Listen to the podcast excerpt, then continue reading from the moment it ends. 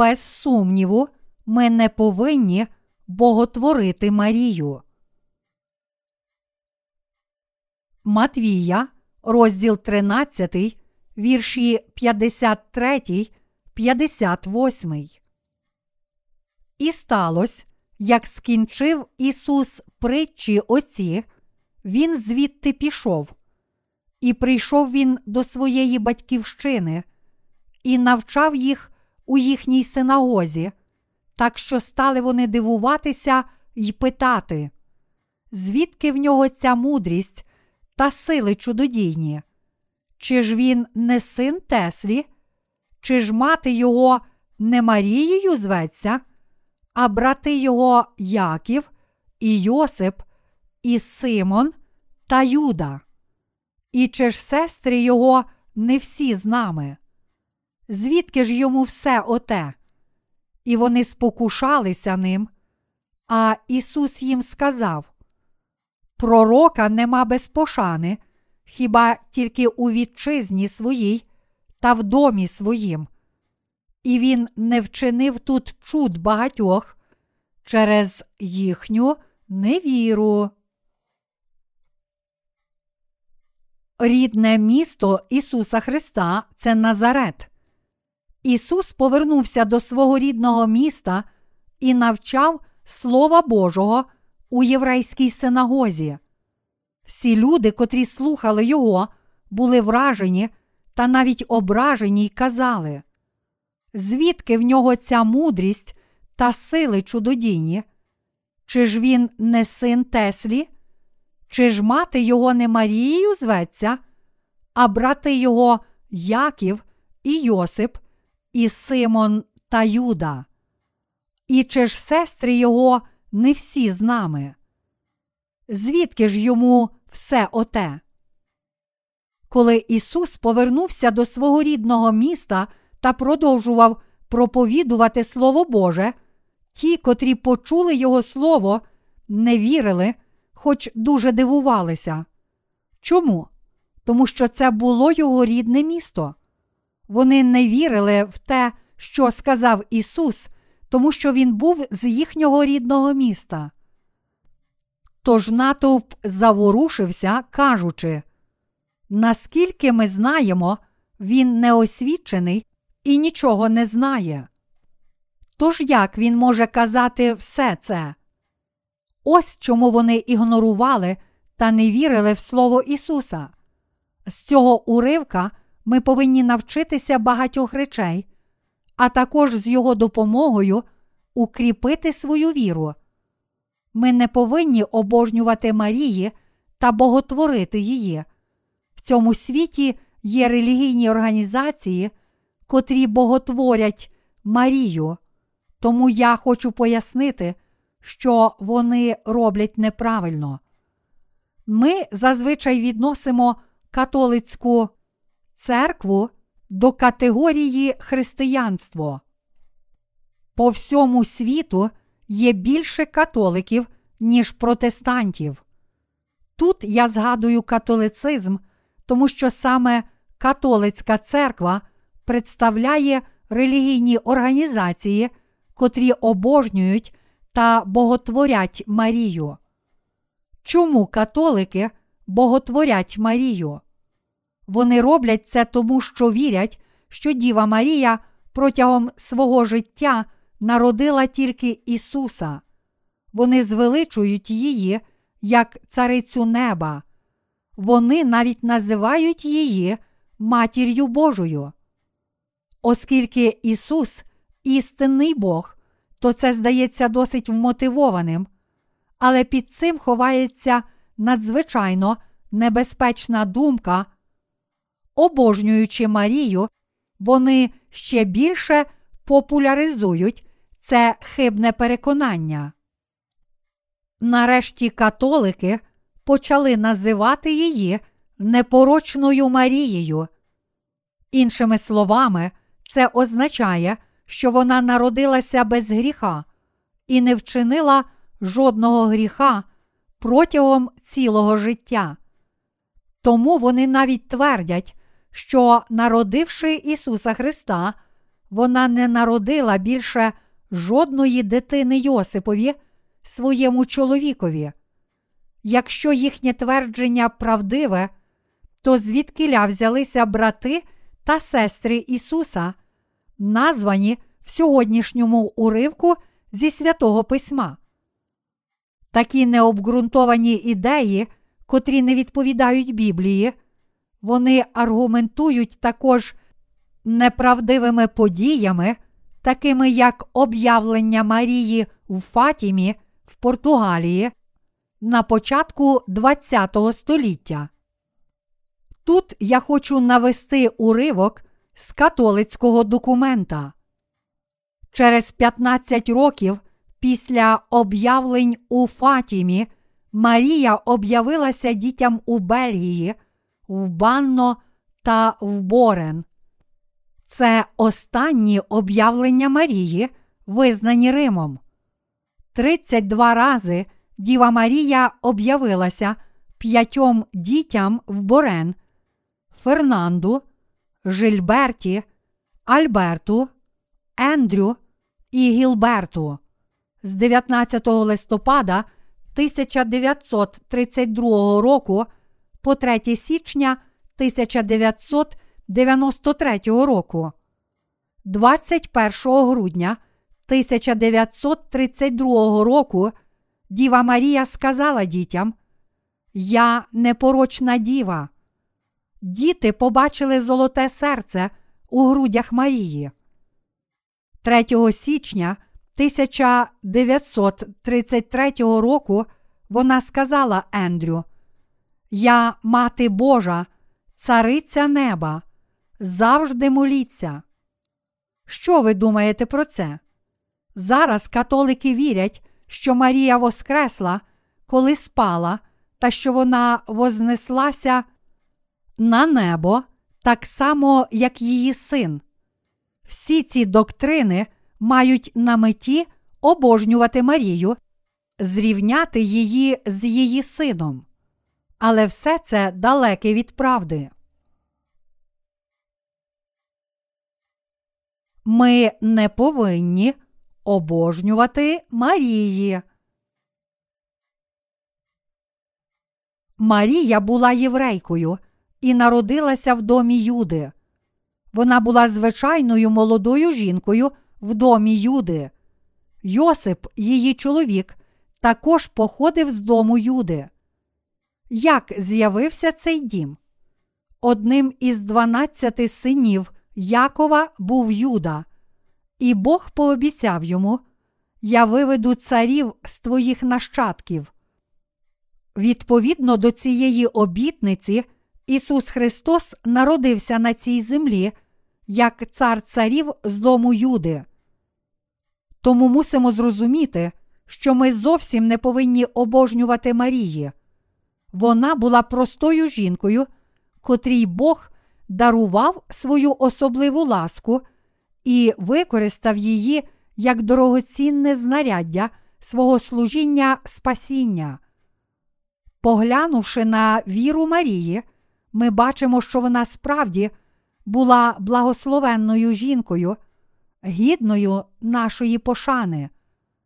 Але коли люди кажуть, що Марію слід вшановувати та звеличувати більше, ніж Ісуса, тому що вона якимось чином народилася без гріха, а також тому, що вона цариця неба, то це просто результат їх незнання та лихих думок.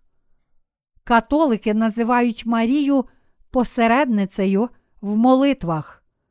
Вони кажуть, що Марія є посередницею між Богом і людиною. І тому, коли люди моляться до неї, вона буде просити Бога Отця від їхнього імені. Вони також кажуть, що краще молитися до Марії. Це лише плід їхніх людських думок, щоб просити матір царя краще, ніж просити її сина.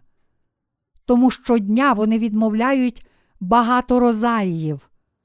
Але ви повинні серйозно задуматися над тим, чи ваші молитви справді будуть передані Богу Отцю якщо ви молитеся до Марії. Насправді Марія народила багато дітей.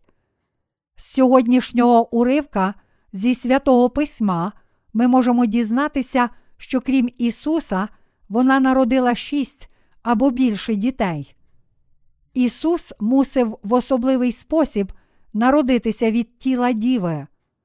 Бог мав народитися від тіла Діви Марії, щоб стати людиною, і Ісус обов'язково мусив виконати це, щоб спасти всіх людей від гріхів. Ісус, сам Бог, був безгрішний, і саме тому Він народився від тіла Діви Марії. Проте інші діти Марії, тобто брати та сестри Ісуса за тілом, народилися на цей світ як звичайні люди, тобто від чоловіка. Яків, автор листа Якова, був рідним братом Ісуса. І так само Йосип, Симон і Юда були братами Ісуса за тілом. Він також мав принаймні двох сестер. За винятком Ісуса, всі діти Марії та Йосипа народилися на цей світ через звичайне зачаття. Це неправда, що Марія не народила більше дітей, крім Ісуса, а також те, що Марія народилася без гріха. Це нісенітниця. Тож ми не повинні боготворити Марію.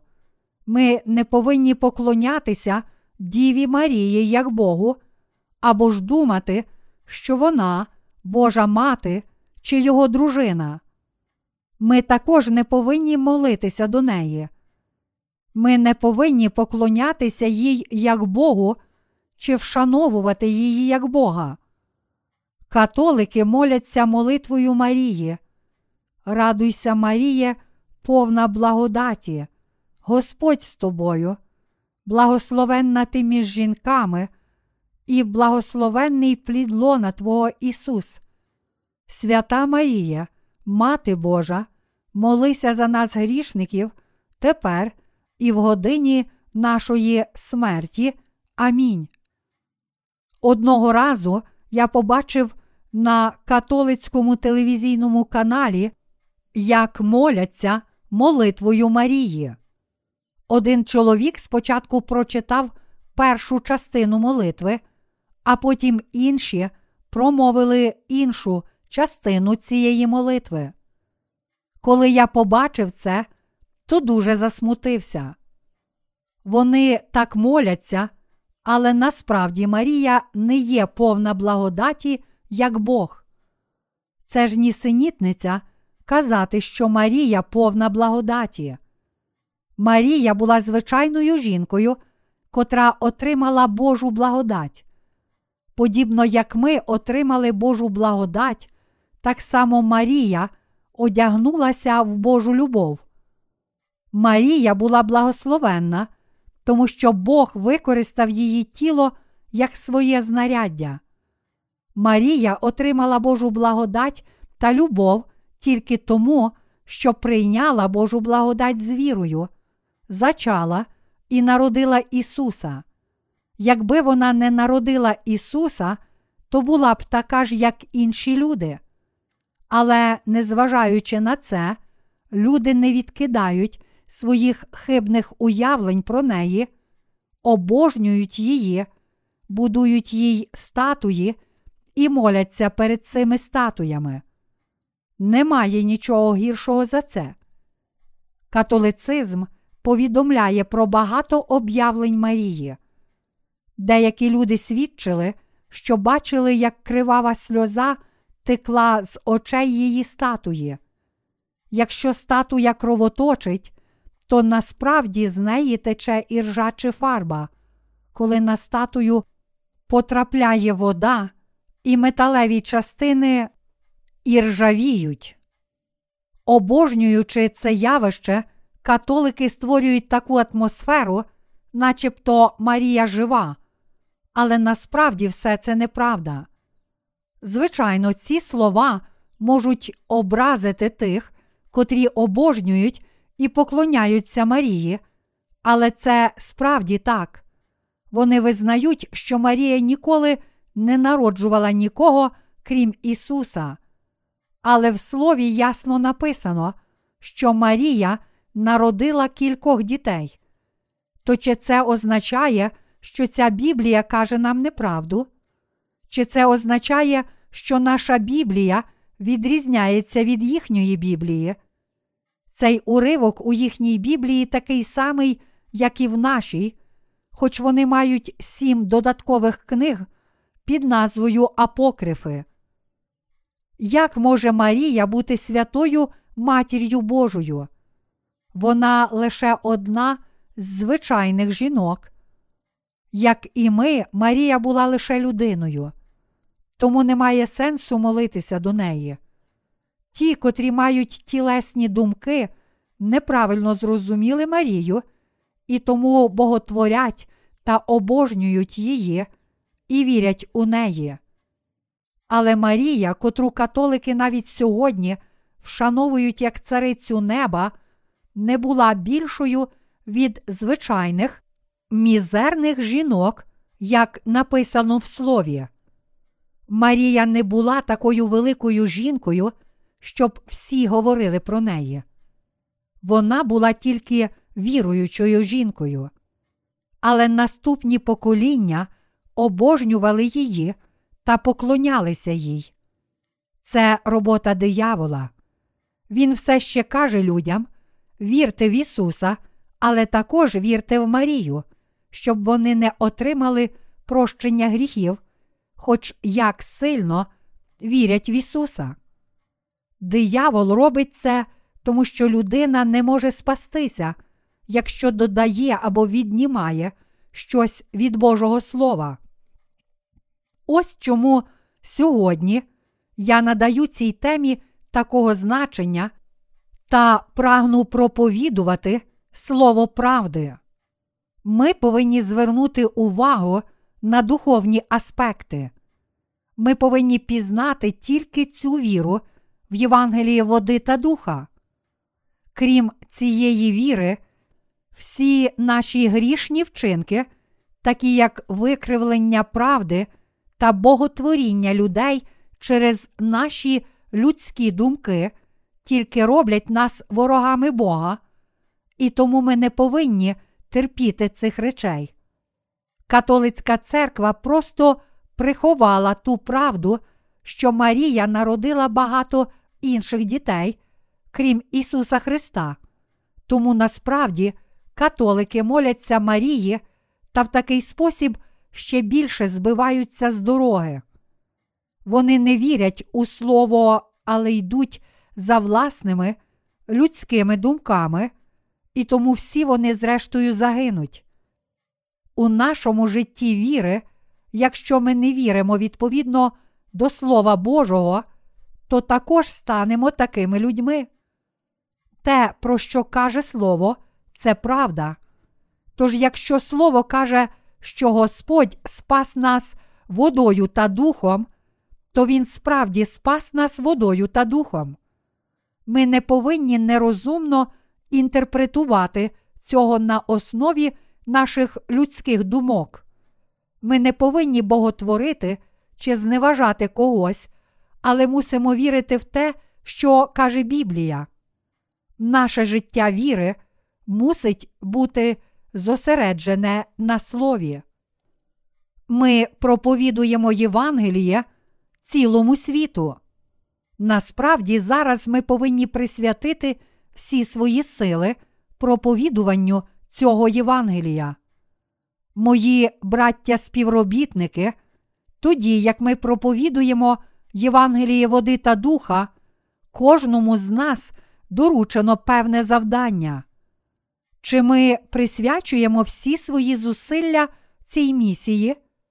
Якщо ми не присвячуємо всіх своїх зусиль цій місії, то можуть виникнути якісь абсурдні проблеми та виснажити нас. Ви, слуги Євангелія та свідки, котрі проповідують Євангеліє по всьому світу.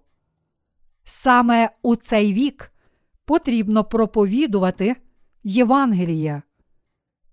Якщо ми не проповідуємо його зараз, то будемо змушені наражатися на небезпеку, щоб поширювати його пізніше, та що гірше, проповідування може не бути таким ефективним, як сьогодні. Якщо у такий сприятливий час для проповідування Євангелія ми не присвятимо свого життя цій місії, то також можемо впасти в схожі помилки. Люди з рідного міста Ісуса ігнорували Його через свої людські думки. Католики також звеличують Марію через свої людські думки. Щоб не зробити того, що роблять вони, всі ми мусимо віддано виконувати доручену нам місію та йти за Євангелієм. Мої браття співробітники, для нас відкриються двері у світ. Обов'язково відкриються. Закриті країни відкриються, і ми зможемо проповідувати Євангеліє у всіх куточках світу. Ми можемо надсилати наші християнські книги в країни, де ще не поширилося Євангеліє води та духа, і таким чином ділитися ним з людьми, а також можемо друкувати наші книги в цих країнах. У всьому світі через наших співслуг, котрі отримали прощення гріхів і тепер працюють з нами, ми можемо друкувати наші християнські книги в тих країнах і відразу ж розповсюджувати їх. Тоді Євангеліє буде поширюватися дуже швидко. Ми також будемо і надалі розміщувати нові книги на нашому вебсайті. Ми будемо й надалі публікувати наші книги з серії про духовне зростання, такі як ця книга про Євангеліє від Матвія. І тоді Божий план буде успішно виконано. Ми повинні виконувати цю роботу з вірою та жити духовним життям віри.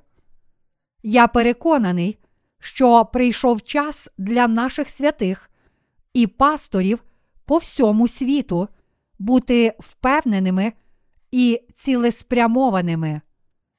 Я також переконаний, що ми повинні знати чітко свою мету. Ми не повинні думати про те, чи ми подобаємося іншим, чи ні. Швидше ми повинні думати, чи справді ми віддано виконуємо місію, котру Бог доручив нам, і чи справді Євангеліє води та духа в такий спосіб проповідується по всьому світу.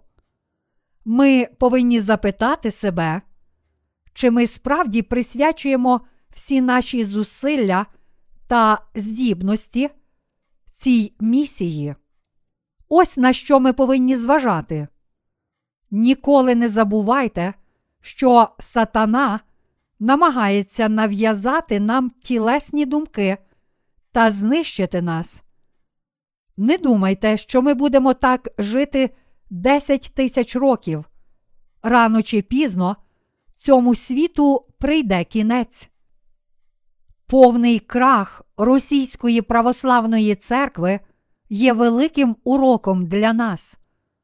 Її лідери роками сперечалися про такі тривіальні питання, як те, у що священники повинні вдягатися, перш ніж стати за кафедру проповідника, тобто чи їм слід вдягати синій, червоний чи чорний одяг. Чи знаєте, що сталося в Росії в той час, коли вони сперечалися з приводу таких абсурдних питань? Спалахнула комуністична революція, і комуністи ув'язнили всіх послідовників релігії та вбили їх. Коли християни відволікалися на такі абсурдні проблеми, сатана завдав їм руйнівного удару. Хіба це не стосується також і сьогоднішнього християнства? Хіба кожна церква не твердить, що вона єдина і найкраща?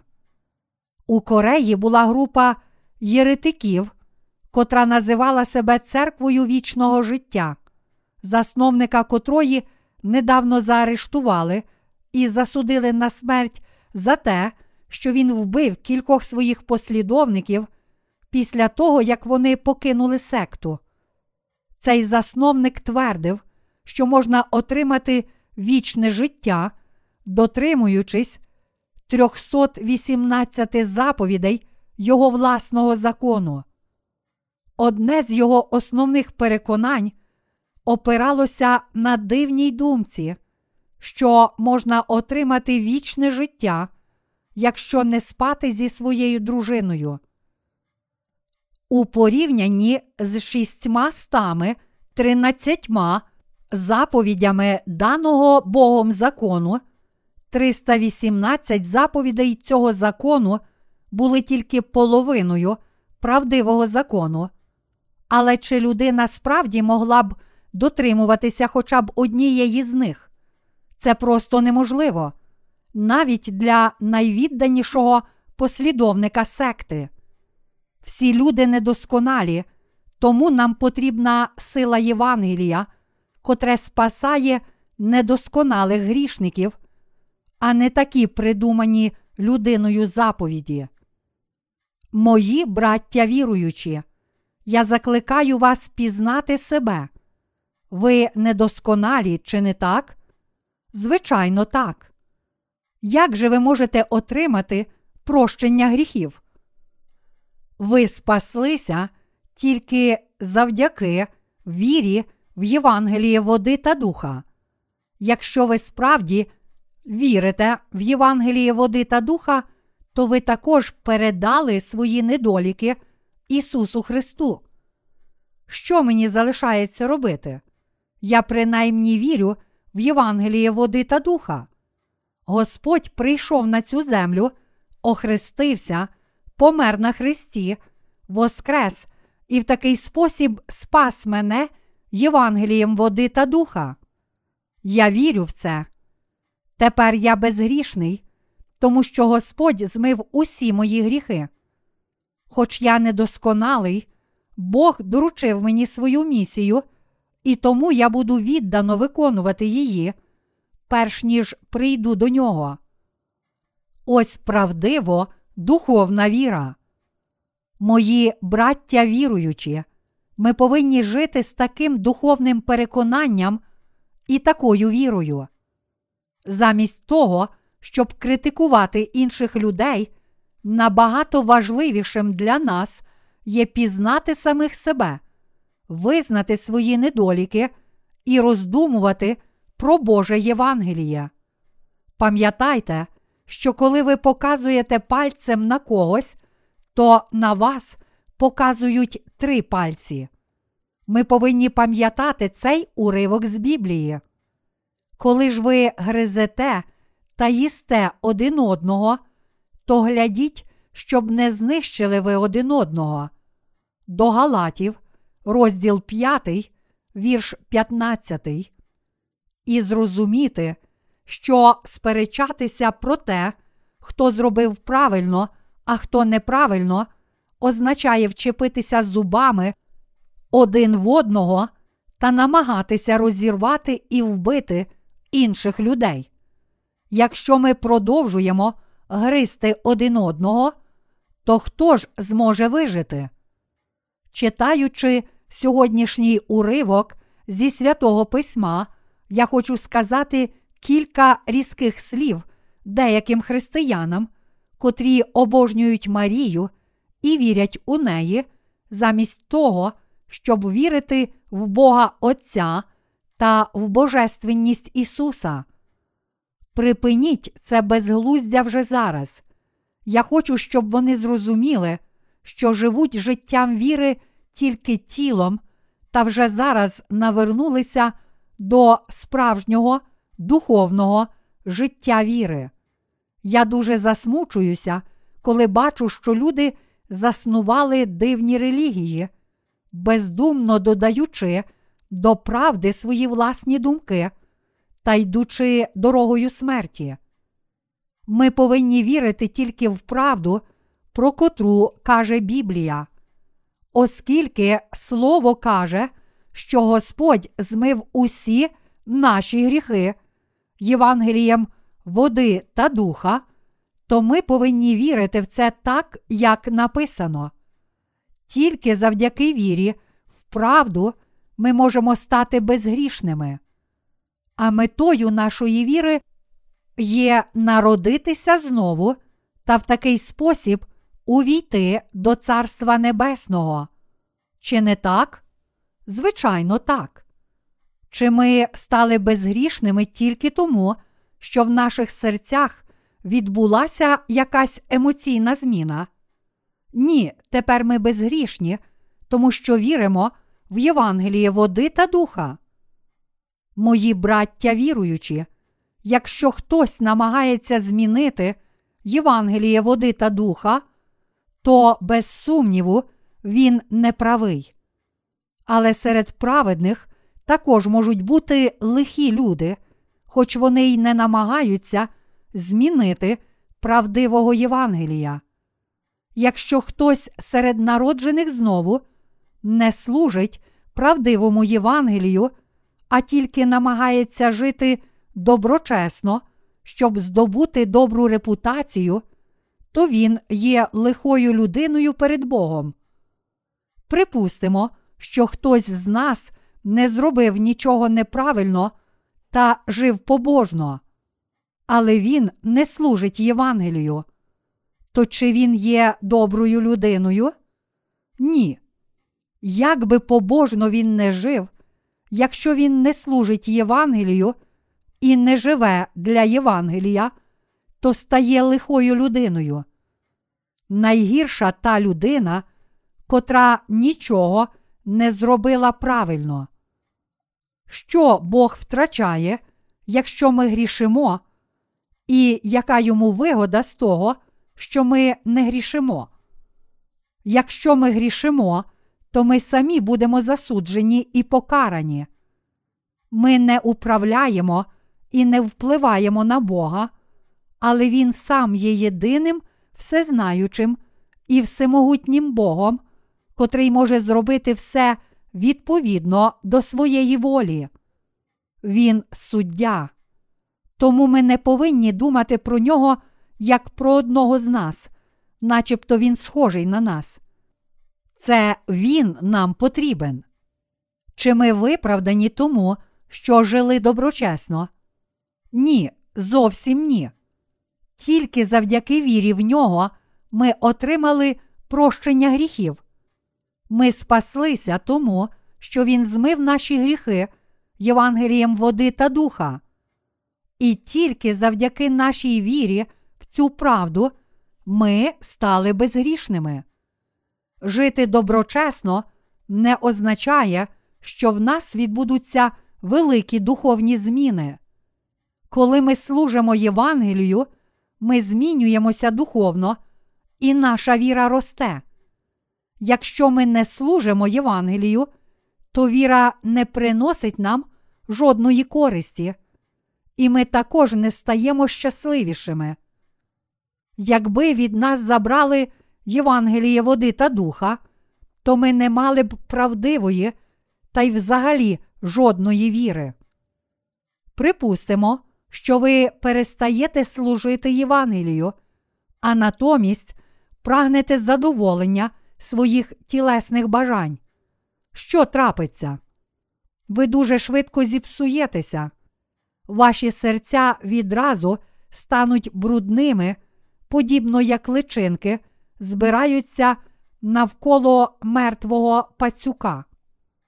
Тож, коли ваші серця помруть і зігниють, буде великий сморід. Ваші тіла, вчинки, свідомість та думки будуть нестерпно смердіти. Чи ви згідні? Те ж саме стосується мене. Я також буду нестерпно смердіти, якщо не буду служити цьому Євангелію. Якби я не народився знову, то не зміг би терпіти людей цього світу. Якщо ми не служимо Євангелію, то стаємо саме такими.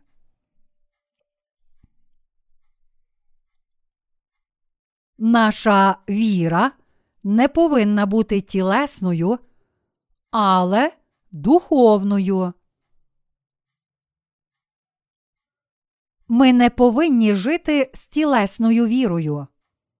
Думати, що Марія є дружиною Бога Отця, тому що вона народила Ісуса, означає мислити відповідно до людської логіки. Як це може бути духовною логікою?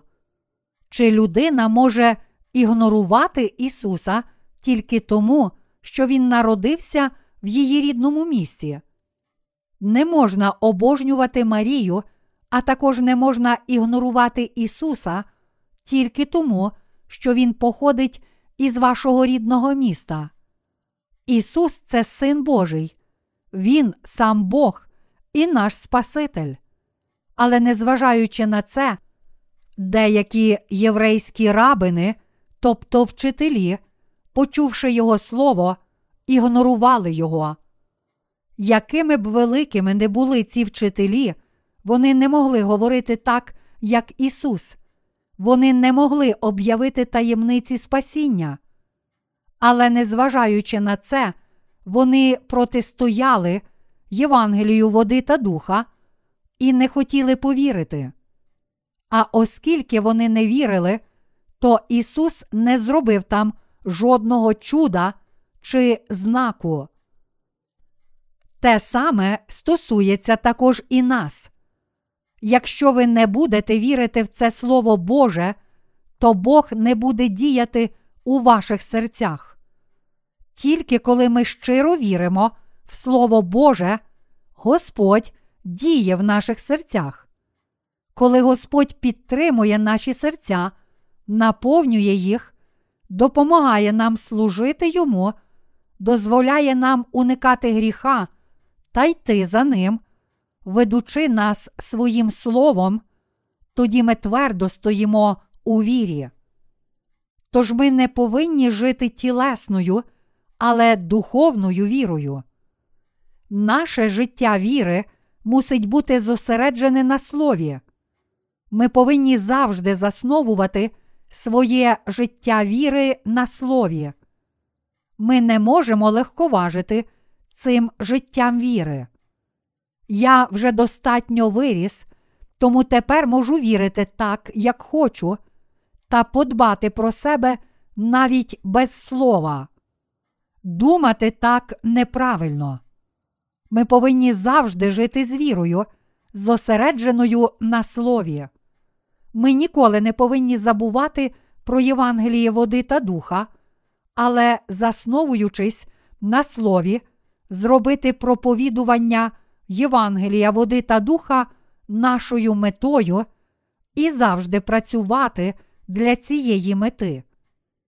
Тільки тоді ми зможемо не заплутатися в абсурдних думках і не змарнувати свого часу. Тільки тоді ми зможемо належним чином жити як слуги Божі, прийти до Бога і отримати ще більше Його любові та процвітати тілом і душею. Тож ми не повинні жити тілесним життям. Скільки членів сім'ї мав Ісус? Тільки його братів було сім. Це означає, що Марія мала принаймні семеро дітей. Цілком можливо, що вона мала ще більше дітей, але напевно можемо сказати, що в неї було принаймні сім синів. Багато людей сьогодні продовжує думати і вірити в Ісуса через призму людських думок, тому їхня віра не обґрунтована. Ісус помер на Христі для мене. Як боляче, мабуть, йому було, я вірю.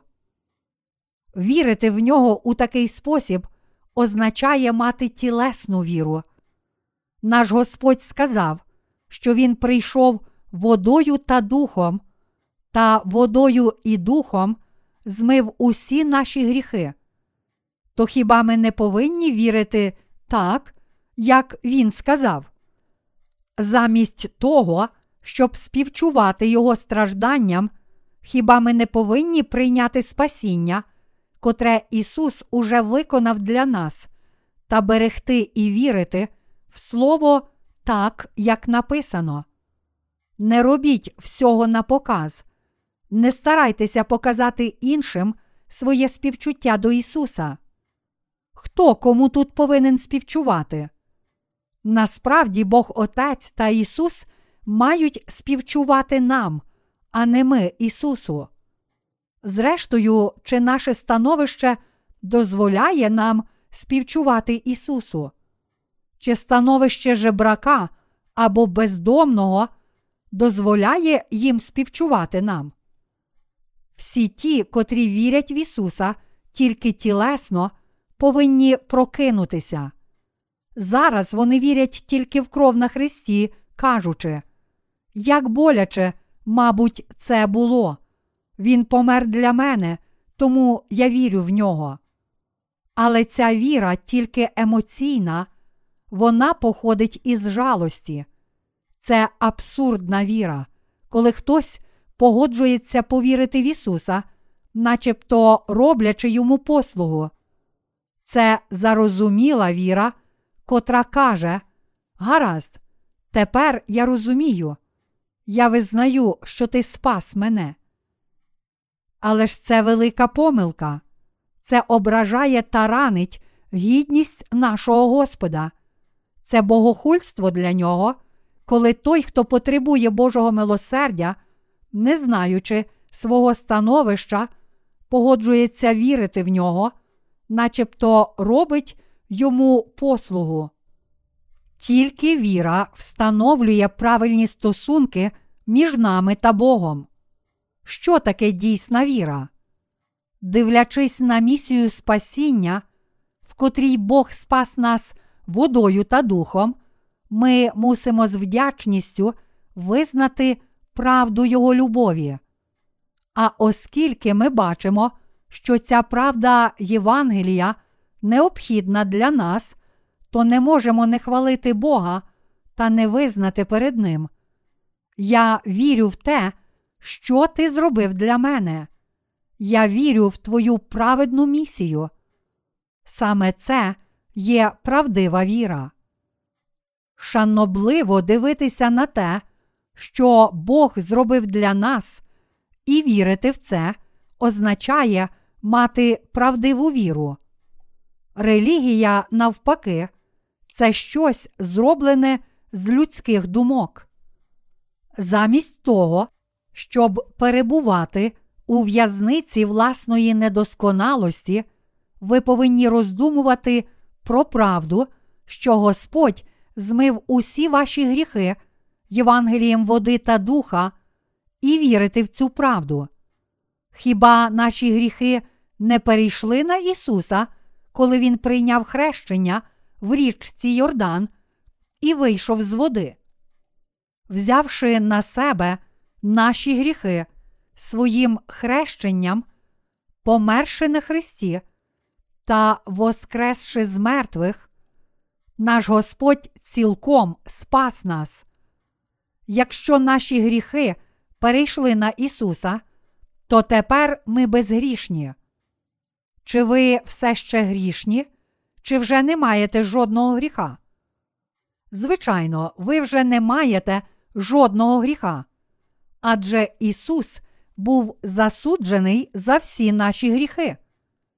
Ось як Він очистив наші серця. Тепер ми повинні йти вперед, вірячи в нашого Господа. Хоч ми недосконалі в нашій плоті, Господь справді змив усі наші гріхи. Тож завдяки вірі наші серця можуть очиститися, а ми можемо жити духовним життям віри, щоб виконувати волю Божу. Нам залишається тільки щодня отримувати нову силу та жити життям віри. Ми повинні жити духовною вірою. Ми ще не цілком виросли і ще не дозріли духовно. Ми повинні надалі прагнути того, про що сказав апостол Павло. Не тому, що я вже досягнув або вже вдосконалився, але прагну, чи не досягну я того, чим і Христос Ісус досягнув був мене. Браття, я себе не вважаю, що я досягнув, та тільки забуваючи те, що позаду, і спішачи до того, що попереду, я женусь до мети за нагородою високого поклику Божого в Христі Ісусі.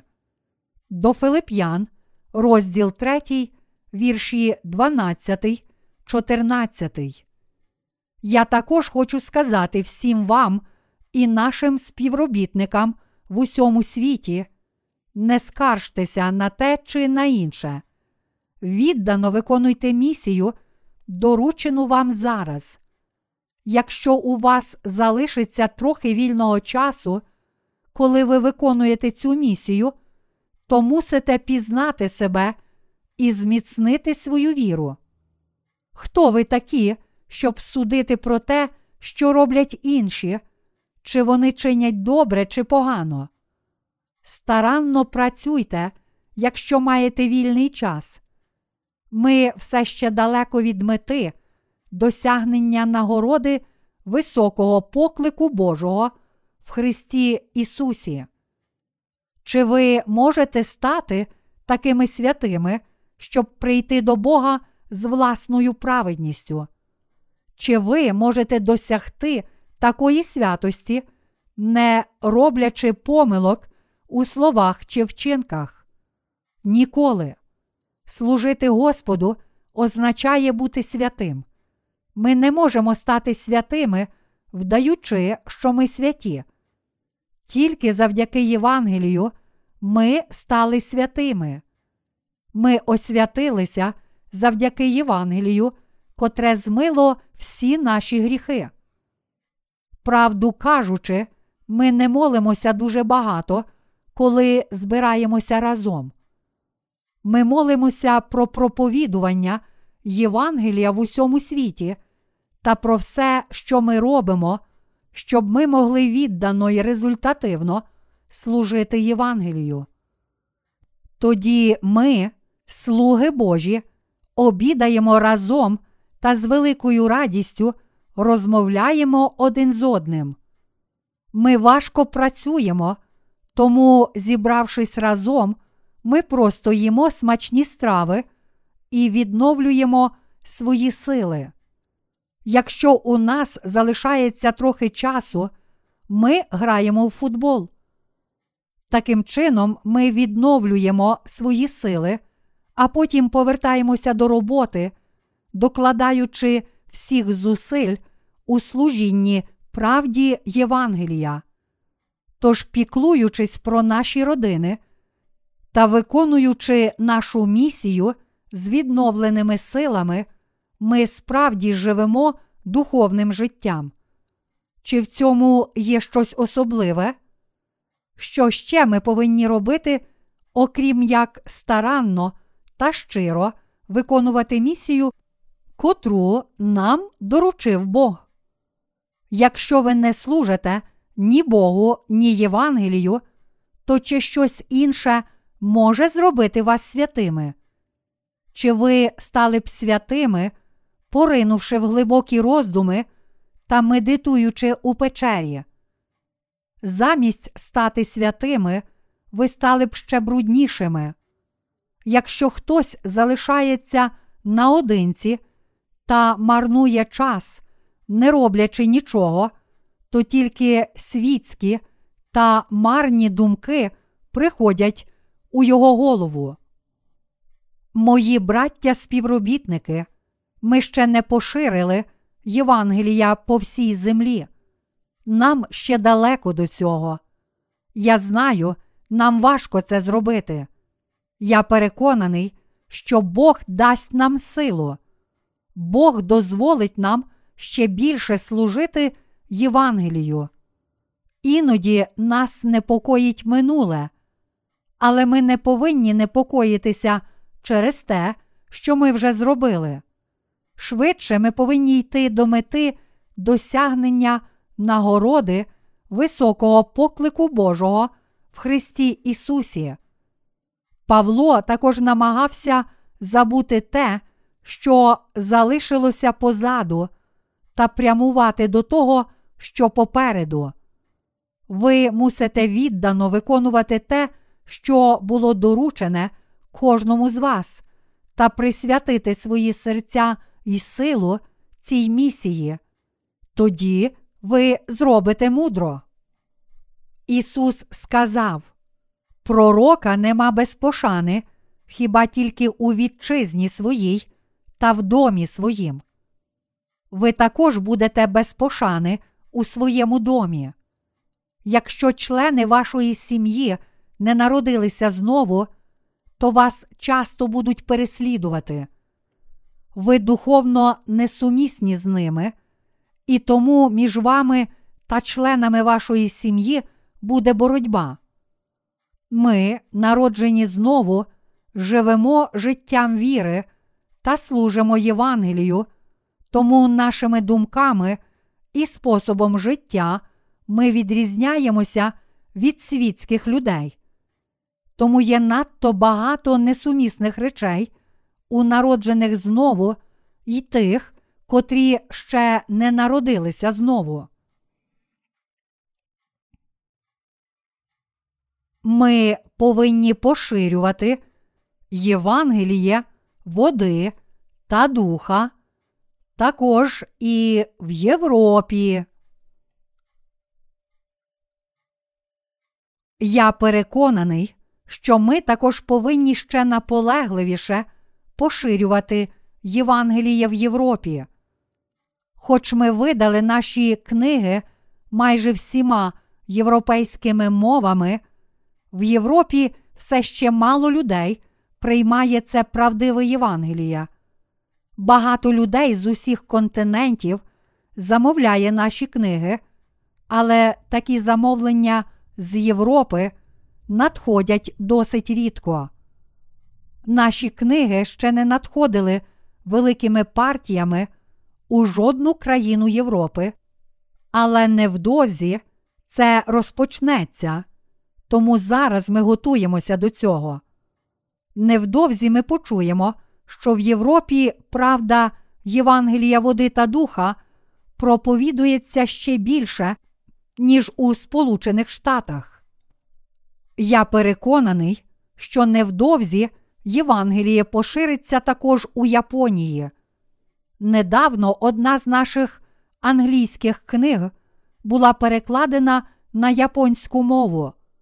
Потрібно було багато часу, щоб видати цю книгу, але зараз всі шукачі правди в Японії зможуть зрозуміти правду, прочитавши нашу книгу.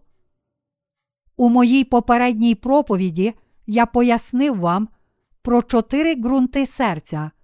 А зараз ми повинні подумати, чи я кукіль, чи пшениця, чи я був узбіччям, коли почув Євангеліє, чи я почув це Євангеліє, коли жив релігійним життям, чи я був кам'янистим ґрунтом, котрий на деякий час прийняв правдиве Євангеліє, але не міг повірити в нього серцем. Чи коли мені проповідували це Євангеліє, я просто сказав, що повірив, хоч всередині був повний гріхів, а коли деякі з них виявилися, я не визнав їх. Чи, можливо, зараз я схожий на тернисте поле? Хоч я справді вірив у правду Євангелія, чи я все ще дуже люблю світ і тому неохоче йду за Господом? Чи, можливо, я добрий ґрунт? Чи я справді вірю, що Господь спас мене, хоч я дійсно приречений бути недосконалим? Чи справді я є правдивим зерном пшениці перед Богом? Ось про що ми повинні запитати себе. У попередніх проповідях я пояснив вам притчі, котрі Ісус сказав у Матвія, розділ 13. Чи ви пам'ятаєте це слово? Чи ви забули його? Між іншим, чи ви справді можете розрізнити, чи ви дійсно є пшеницею чи куколем? Ви також знаєте, якого етапу ми вже досягли в нашому житті віри, чи не так? Спочатку ми були узбіччям та кам'янистим ґрунтом. Ті, котрі не змогли зберегти слова, все ще залишаються кам'янистим ґрунтом. Тільки вірячи в слово, ми можемо визнати, що ми є лиходійським насінням. А повіривши в слово води та духа, та завдяки тому, що Господь змив наші гріхи, ми стаємо безгрішними та повертаємося до життя, а не помираємо. Хоч я звільнився від моїх гріхів, я все ще намагаюся досягти успіху в цьому світі та не можу відкинути своїх тілесних пожадань. Чи я не використовую імені Ісуса для того, щоб досягти успіху в цьому світі? Ми повинні думати про це.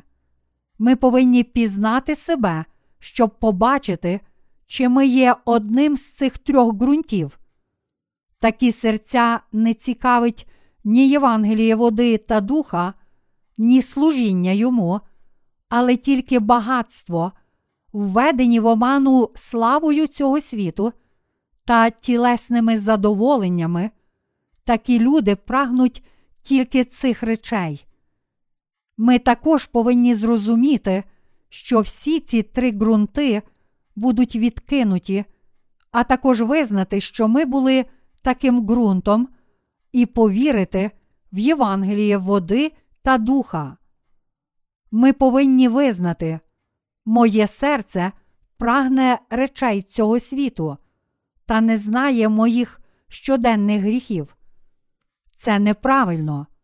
Зараз я допускаюся помилки. Ми також повинні вірити в Слово води та духа. Тоді ми перетворимося на добрий ґрунт, приймемо Слово, принесемо добрі плоди і самі станемо правдивою пшеницею. Ми зможемо стати добрим ґрунтом, коли визнаємо, що ми грішні та приречені на пекло за наші гріхи, а також коли приймемо Євангеліє води та духа. Ось як ми можемо стати пшеницею і добрим ґрунтом перед Богом та принести плоди у 30, 60 і 100 разів більші. Бог прийме таких людей і доручить їм ще більше своїх діл. Вони стануть ще відданішими, коли їх будуть переслідувати, і тому Бог дарує їм ще більші благословення. Без сумніву, це правда. Коли Петро сказав Ісусу, От усе ми покинули та й пішли за тобою слідом. Ісус відповів і сказав йому: По правді кажу вам, немає такого, щоб дім полишив, чи братів, чи сестер, або матір, чи батька, або діти, чи поля ради мене та ради Євангелії, і не одержав би в сто раз більше тепер, цього часу, серед переслідувань, домів, і братів, і сестер, і матерів, і дітей, і піль, а у віці наступному вічне життя. Марка, розділ 10, вірші 28, 30. коли ми служимо Євангелію води та духа, Бог ніколи не дає нам благословення віри без переслідувань. Наш Господь хоче, щоб ми очистилися від всього людського в наших серцях, перш ніж Він щедро поблагословить нас. Коли Господь думає, ця людина віддана мені, вона не заблукає, навіть якщо я поблагословлю її. Тоді Він дарує їй також і матеріальні благословення. Спочатку Бог дарує нам сильну віру, а після благословення віри дає ще й інші благословення. Тоді ми повинні подумати про наступне. Маючи глибоку віру, ми повинні берегти Слово, котре ми чуємо, мати духовні думки, вірити в Слово Боже і думати над тим, як нам слід жити. Ми повинні упокорити свої серця перед Богом, а не думати, що ми вже стали досконалими. Ми повинні відкинути все людське, коли Бог каже нам це зробити, і визнати свою істинну природу, коли Бог закликає нас до цього. Ми також повинні йти за Господом із чистим серцем, не дозволяючи своїм серцям потрапити в полон нашої недосконалості та позбуваючись її з вірою. Якщо ми молимося Богу, бережемо Слово і служимо йому з вірою, то Він доручить нам різні праведні діла. Коли Бог вважатиме це за потрібне, тоді Він щедро поблагословить нас прямо чи опосередковано. Станьмо духовними людьми. Це основне. Немає нічого важливішого. Є люди, котрі народилися знову 10 або більше років тому, але це не означає, що вони вже стали досконалими. Вони повинні бігти до мети за нагородою високого поклику Божого в Христі Ісусі. До Филип'ян, розділ 3, вірш 14. Крок за кроком ми повинні йти, виконуючи волю Господа. Нам залишається тільки проповідувати Євангеліє води та духа по всьому світу. Ми в жодному разі не повинні стати перешкодами для проповідування Євангелія води та духа. Якщо це Євангеліє проповідується, то ми можемо бути недосконалими.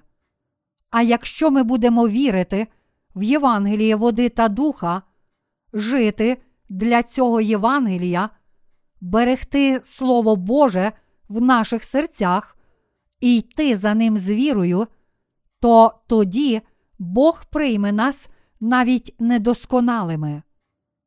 Проте, якщо ми робимо марні речі та сваримося один з одним через дрібниці, то Бог не зможе нас терпіти. Усе, крім проповідування Євангелія, це марна трата часу. Ми повинні робити все заради проповідування Євангелія води та духа, як написано.